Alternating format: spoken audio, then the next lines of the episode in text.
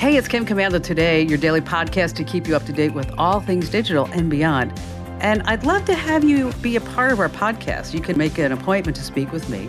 Just head over to komando.com, and on the top right, there's a button that says Email Kim. Fill that out, and that's it.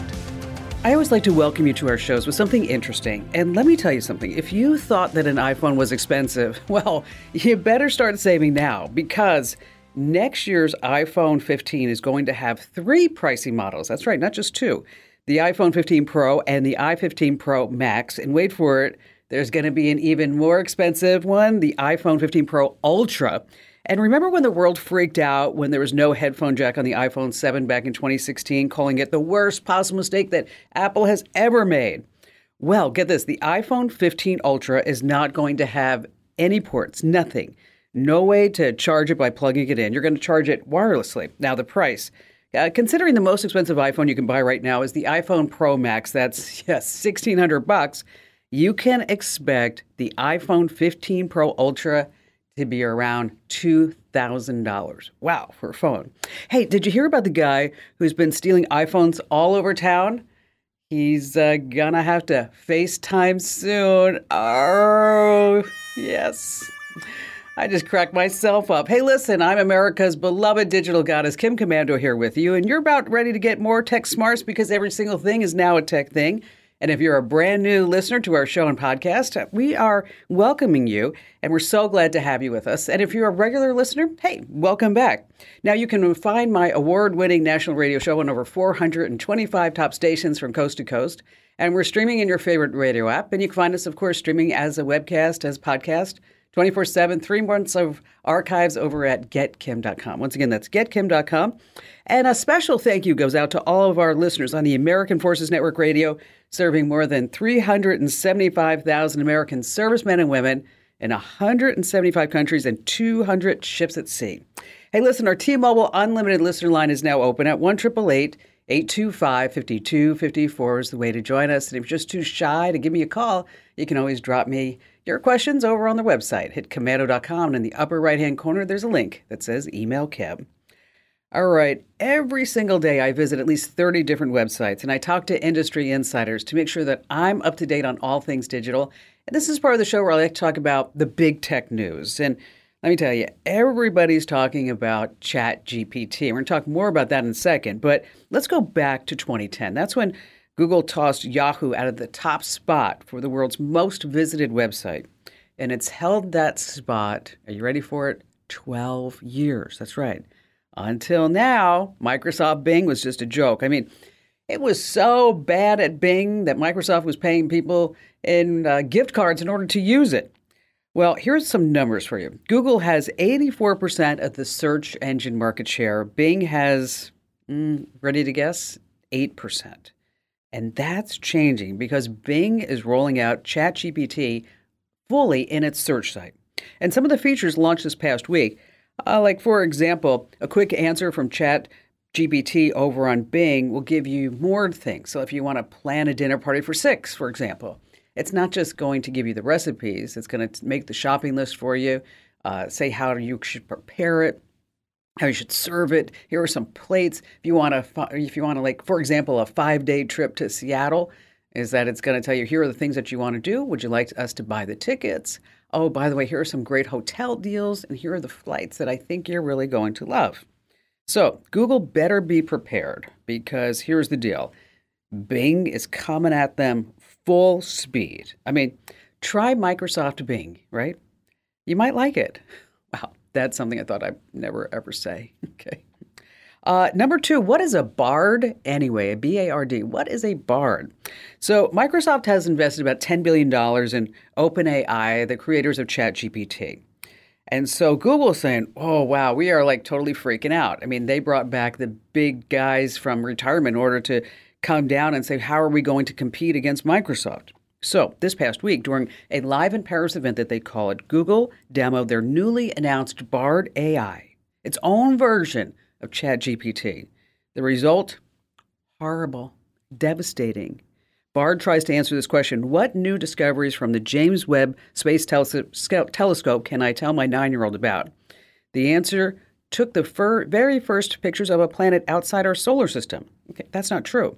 That big mistake led to a $100 billion plunge. Wow, in Google stock value, $100 billion. Jeez. So, what's a bard anyway? ChatGPT says it's a poet or singer in medieval Europe, uh, charismatic performers, sometimes possessing magical abilities. Well, if Google keeps this up, they're going to go from bard to verse. Mm. Uh, number three, it's all in the data. Do you do any shopping online? Do you ever wonder if maybe because you live in a ritzy zip code that you see more prices, or if you live in a poor area, you don't see the expensive goods on a website? One in three Americans know it's legal for an online store to charge different prices based on the user's location. And a lot of times they do that. Well, there's a way to fight that. Use a VPN. Uh, here's another fun fact less than one in three people in the U.S. know that flight ticket sites don't have to display the lowest priced flight. Don't have to do that. So the easy way around that is you want to use Google Flights. Uh, number four on our list is watch out for the fakers. So you spot your dream job online and it ticks all the boxes a 30% pay hike, unlimited vacation, a massage every week, except at Google, where they recently fired 200 corporate masseuses. That's right. Hey, I want you to be on the lookout because online recruitment scams are on the rise. Some red flags to look at they ask for application fees. They want your social security number right off the bat. Uh, so just make sure that whatever job you're applying for online, that you are smart and you just don't fall for it because it might be a scam. And finally, this coming in at number five, Apple's crash and fall detection is a life-saving feature. Just this past week, a motorcyclist fell down a 50-foot cliff. His Apple Watch sent an alert to local safety crews and now he's expected to make a full recovery. Imagine if he hadn't been wearing it. But the problem is, is that fire departments and first responders everywhere are tired of 911 misdials. Like, for example, a lot of people are skiing this time of year, and if they fall, their Apple Watch says, oh my gosh, this must be a really bad fall. And so they call 911 and then give them the latitude and longitude where that skier is located. So here's the deal what's going to be happening? Well, if I were to look at my crystal ball, my whole big crystal ball, and say, right now, Apple is depending upon local emergency services to take care of all this. Someday, they're going to get tired of this, and we're going to have to like ha- have a subscription to maybe using this feature, like an OnStar subscription. And with all these Apple Watch owners, let me tell you, they are all just really pressed for time. Hmm. All right, when you, hey, that wasn't bad. It was okay. All right, coming up in our digital privacy tips, some tech that you shouldn't buy anymore because, well, it's being discontinued. And then later on, we have some tips on how to make your PC or Mac start faster. And we have all of your fantastic phone calls on the Kim Komando Today podcast. All right, I have to tell you guys and gals, I read the most fascinating story this past week. It's called What to Know About Cell Phone Radiation. I was like, ah, we got to get this guy on the show. He needs to tell us about all his research. So, joining us right now is Peter Elkind. He is an award winning investigative reporter and the author of What to Know About Cell Phone Radiation at ProPublica. All right, let's just face it, you do everything on your smartphone. It's your all around Swiss Army knife device, and you're addicted to it. But when you're using it, is your health actually at risk? Now, we do know that smartphones emit these low levels of non ionizing radiation in pretty much the form of radio frequency radiation. It's RF. And the WHO says, well, it could, this is their quote, possibly be carcinogenic to humans. Hmm. But they say that the levels of RF emitted are generally low, and the FCC in the US and then some other organizations are saying, well, you know, we don't need to really worry about this. And it's easy to jump to all these conspiracy theories, especially if you search for cell phone radiation on the web. Who knows what exactly you're going to be finding? So ProPublica recently examined the issue in detail, and they, they found that the chief government regulator, I'm talking about the Federal Communications Commission. This is a big government organization. Believe it or not, they are relying on exposure standards from, are you ready for it? 1996. Okay, I want everybody who's listening and watching right now think about where were you in 1996? What exactly were you doing? Okay. And then now think where we are today in 2023. Okay. The phone at that time was the Motorola StarTAC flip phone. It was cutting edge. I had one. It was pink. Oh, I loved that thing. So to talk about all this research is Peter Elkind. Uh, he's an award winning investigative reporter for ProPublica, and he's the author of What to Know About Cell Phone Radiation. So, uh, Peter, thanks for being here and making some time for us. And let's just start at the beginning so we're all on the same page. Sure. What exactly is cell phone radiation? I mean, how do you define that? Um, it's a very low level form of radiation. It's not like the radiation you get when you get an X-ray or when you're when the techs will be shielding themselves with um, with vests and leaving the room so you don't ex- get exposed. It makes you feel good, doesn't it, Peter? It's like they put on the vest, and meanwhile you're like, "Oh yeah, just take a picture. Everything's fine." Right? Yes. okay. yes. But they don't want to be anywhere near you. That's right. It, it's not. It's not like that. Uh, it's a it's a much lower form of radiation, and the effects are, are are much less clear. What shocked you the most about this this research? I mean, for years I've told people, and I, I really think that, and I and I do get notes back, and people on social they'll tweet out or whatever say, you know, Kim Komando, you don't know what you're talking about. But where I tell people, you know, don't put your phone in your front pocket, right? Uh, I was climbing Camelback Mountain in Phoenix, and I saw a young woman with her smartphone in her sports bra. Mm. And I actually stopped her and I said, You don't know me, and I don't know you. But if you notice, I don't have mine in my sports bra, and you shouldn't either, right?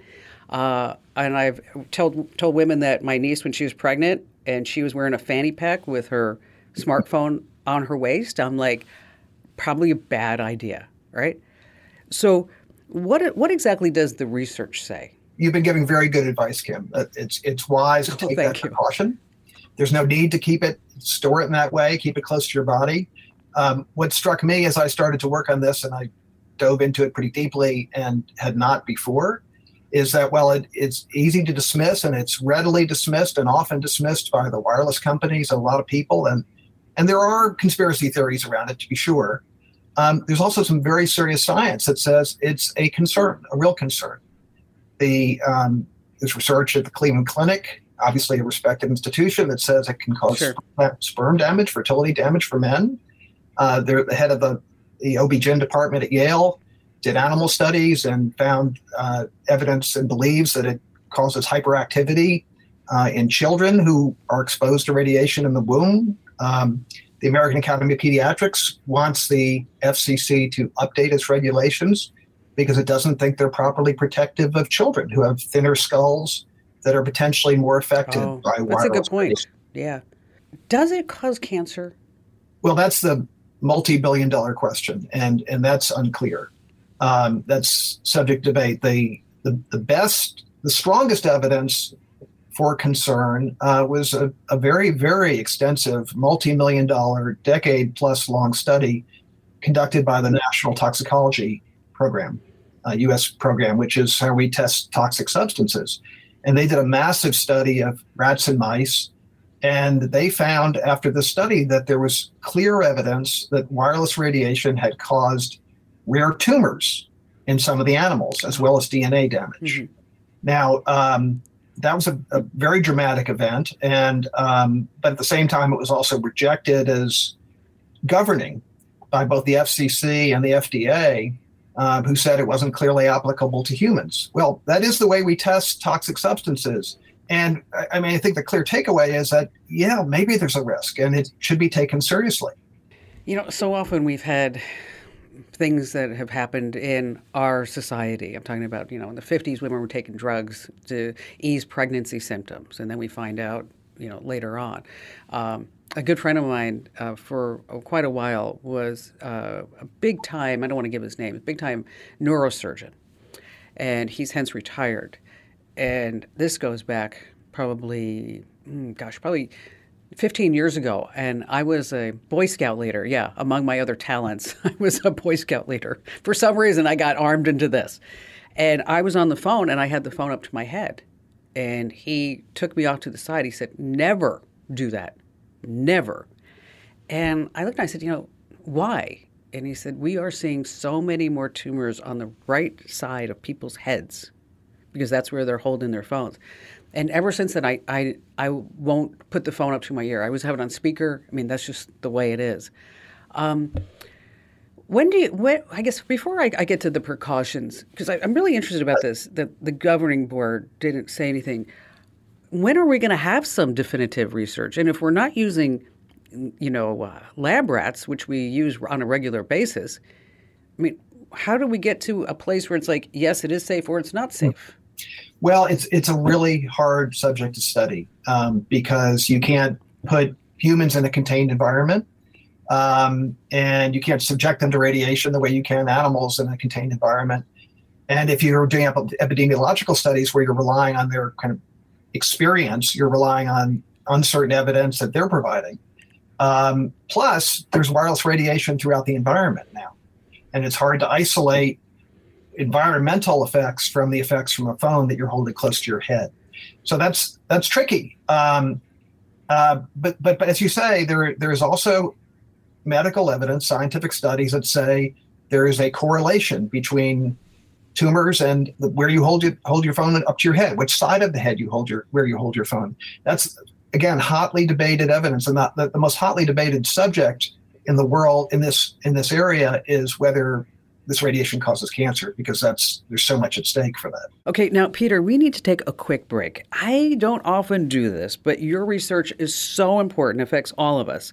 And after the break, we're going to get more into what we can do about cell phone radiation and how do we protect ourselves and our family. And this is really important information, folks, that you're going to want to pass along to your family members and friends. So just hang on. We're going to talk to Peter more again after the break. And then, still to come, we have a list of all the tech that you shouldn't buy anymore because it's discontinued. And of course, we have more of your phone calls on the Kim Komando Today podcast.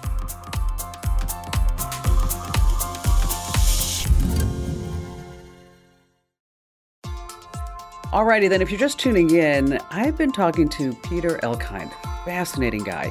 He's an award winning investigative reporter, and over on ProPublica, he wrote a piece called What to Know About Cell Phone Radiation. Now, we've been talking about a story, and I asked him to hang on through the break because, let me tell you, this is just such an important topic. Yeah, Peter, were you able to find any studies that came out of Europe? I'm thinking like Sweden, you know, they always seem to be on the forefront of all this type of harmful radiation and studies. And were you able to find anything yes. in that part of the world? Yes, no, that's a very good question, and it's exactly on point. In fact, the, the most the strongest studies on um, uh, linking uh, phone use um, to cancer um, and brain cancer in particular came out of Sweden. And there's a scientist group there that have done a lot of work. And that was actually the uh, a significant part of the basis for the World Health Organization finding that you cited at the top of the show, um, saying that, they're, they're, that wireless radiation is possibly carcinogenic. And as a result of all this, Europe has a very different approach to dealing with this problem than the US, where US agencies have been very dismissive of it and might discuss safety measures you can take. They, they make a point first of saying, we don't think these are necessary. Almost literally, that's almost verbatim what yeah. the FCC and FDA say. Whereas in Europe, many countries and many regulatory agencies urge precautionary measures, which are very simple. Wasn't there also uh, a movement, I believe, in San Francisco, where there was a push to put the how much radiation was being put out by each phone? Was that in San Francisco? Yes, no, that's exactly right. And there was a, a similar effort in Berkeley. It was uh, a measure that was passed by the city council there um, and in both cases, they met fierce resistance from the wireless industry. In the case of San Francisco, the wireless industry basically, and by the way, the, the measure was providing, wanting to provide consumers with much more visible, detailed information about how much radiation each phone emits and whether some emit less than others, and presumably then are somewhat less risky. And um, the wireless industry responded by saying it was going to move its entire industry conference from San Francisco, and in fact did so um, in, as a consequence. San Francisco ultimately backed down. Berkeley, um, in Berkeley, there was actually a, a lit- litigation that went on for years, and ultimately it went to the Supreme Court at one point. The wireless industry was fighting fiercely, and the city of Berkeley eventually backed down. Again, it was merely seeking to alert people to precautions they could take to what could be done. it was sort of consumer awareness stuff. It wasn't saying don't buy a cell phone. Are there are there certain phones that you ran across in your research that emit more radiation than others? I mean, I know we're talking about a Motorola StarTAC back in 1996, and certainly we've gone, uh, you know, we've jumped through many hoops until then. But did you find is it a Samsung? Is it an iPhone? Is it a Huawei or OnePlus? Or is there anything yes. that, that is definitive? No. We, we are way past the Motorola flip phone, no question about it. iPhones have been invented since that standard was first established and, and remains in place. There are phones that emit more and less radiation. I don't, I can't say off the top of my head which ones they are. I will tell you also that the FCC view and the industry view is that all of these phones are well below the standards that the FCC has. And so they're all safe, even if some have more radiation than others. Oh. A significant part of the FCC standard is that it only takes into account what, what are called thermal effects, heating effects from uh, you know heating the way a microwave oven can heat you and, and burn you. It doesn't at all take into consideration biologic effects, and that's where the research that's taken place, which you know, raises concern about this, where it focuses that there's been all sorts of biological stuff, effects that have been found but not studied enough. All right, let's talk about precautions. You go first. well, you, you started, which is um, you shouldn't keep a phone uh, and you're running bra if you're a woman, um, you shouldn't keep it close to your body. Distance is your friend with any kind of radiation, and even keeping it a, a, few inches, a few feet away from your head, away from your body is a very good thing and, and makes all the difference in the world. The precautions that the Europeans advocate, many countries um, are very much along those lines. So, for example, when you're talking on the phone, it's much better to use a wired headset than to have it pressed against your ear it's much better to keep it in a bag, perhaps away from you, as opposed to right next to your body in your pocket. And then another consideration is if there's a weak signal, as when you're uh, in a car, for example, and you have very few bars, which we all see on our phones, it's a right. bad time to be using the phone anywhere close to you because your phone will emit more radiation then in trying to connect with the wireless tower. One final thought. Based on all this that you wrote about, which is fascinating. Everybody, you need to read this report over at ProPublica. How long do you think it'll be, Peter, until we get something like the Swedish government has put together here in the United States, or ever? Because think of how much money the wireless carriers and how much control they have, right? Well, it's, it's Swedish researchers. Actually, the Swedish government hasn't embraced the, the research that's been done there, even. Oh, but they haven't. Oh. No, no. It's it's private. It's medical researchers and um, scientists there uh, who have been working on this for years. And, and there are, there's there's many studies in many other countries that are looking into all sorts of possible effects of wireless radiation. There's been a lot less of it done in the U.S. We haven't funded very much research. The big project we did, as I mentioned, was this rat and mice study by the National Toxicology Program. It was a huge project, and the wireless industry pretty much dismissed the results. So there's a lot more work for us to do to, to really determine with with much greater certainty what the risk is, how great the risk is. But the folks that know a lot about this, the people that, for example, a woman who ran the National Toxicology Program during this period says, we know enough now to take precautions and to advocate precautions. And that's what she believes that the government should be doing, should be urging people in abundance of caution because there is indications that there could well be risk to take simple measures to protect themselves. That, that we know enough. It's not black and white. It won't be black and white maybe for many years, but we do know enough to, to take reasonable steps to protect ourselves. You know, Peter, I'm so glad that you spent time with us. Um, this is great stuff that everybody needs to know and everybody needs to share with their family members and friends. And I, I really appreciate what you wrote. I mean, it's again, it's over at ProPublica, folks. It's called "What to Know About Cell Phone Radiation." Uh, once again, Peter, thanks for being here. Thank you for having me. Appreciate it. It's time now for a great tip about your security and privacy. And this week it's brought to us by Total AV. When you start looking at tech, we are starting to see more words thrown around like EOL. What is EOL? Okay, end of life. That means that it's just you can't use it anymore. It's done. It's not going to have any more security updates. I mean, it stay, may still work, but you shouldn't be using it. Then there's also another one called EOSL. That's the end of service life and support maybe it comes in several forms but maybe you're not going to get any more software updates any patches uh, no more spare parts that's for sure so as a general rule connected devices or apps that haven't had an update for at least nine months, 12 months. You just should not be using them because the hackers and the scammers know all the holes to get into it. So let's look at some products that you shouldn't be using. And if you see them on sale, you shouldn't be buying. Number one, a first generation Amazon Echo. I know it may still work. I have one in my garage, unplugged. Uh, this one was put out about 10 years ago. And by the way, you can get the latest fifth generation Echo Dot, super cheap, 40 bucks, maybe even less on sale.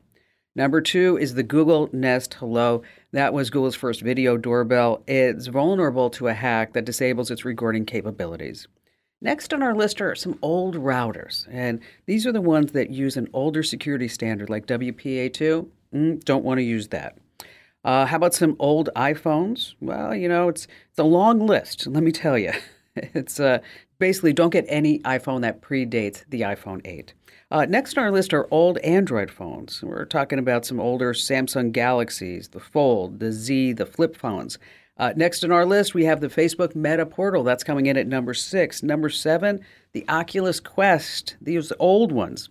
Uh, the Google Stadia, which is the gaming platform. 3G phones are officially dead. And this is a big one. Uh, Windows 10. And here's them going, what? Did she say Windows 10? Yeah. As of the end of January, you could no longer purchase Windows 10 from Microsoft. Now, here's the deal Windows 10 will remain supported with security updates, they say, until October 14th, 2025. But the bottom line here is that if you're looking at a new Windows based PC, just make sure that it comes with Windows 11.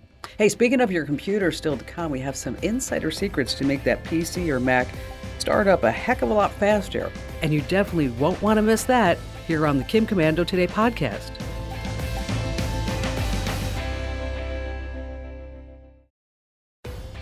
All right, before we go back to all of your phone calls, let's talk about your iPhone and turning it into a pro camera.